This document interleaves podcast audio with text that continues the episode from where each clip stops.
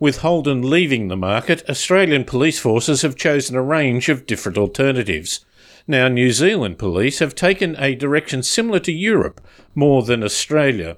They will be replacing their Holden fleet with Skodas, built in the Czech Republic. The specific model is the Skoda Superb station wagon in either the 162 kilowatt two wheel drive or 206 kilowatt all wheel drive layout. New Zealand has some 2,000 primary response vehicles currently, and they saw Holden's withdrawal as an opportunity to reduce carbon emissions and ensure value for money across their fleet.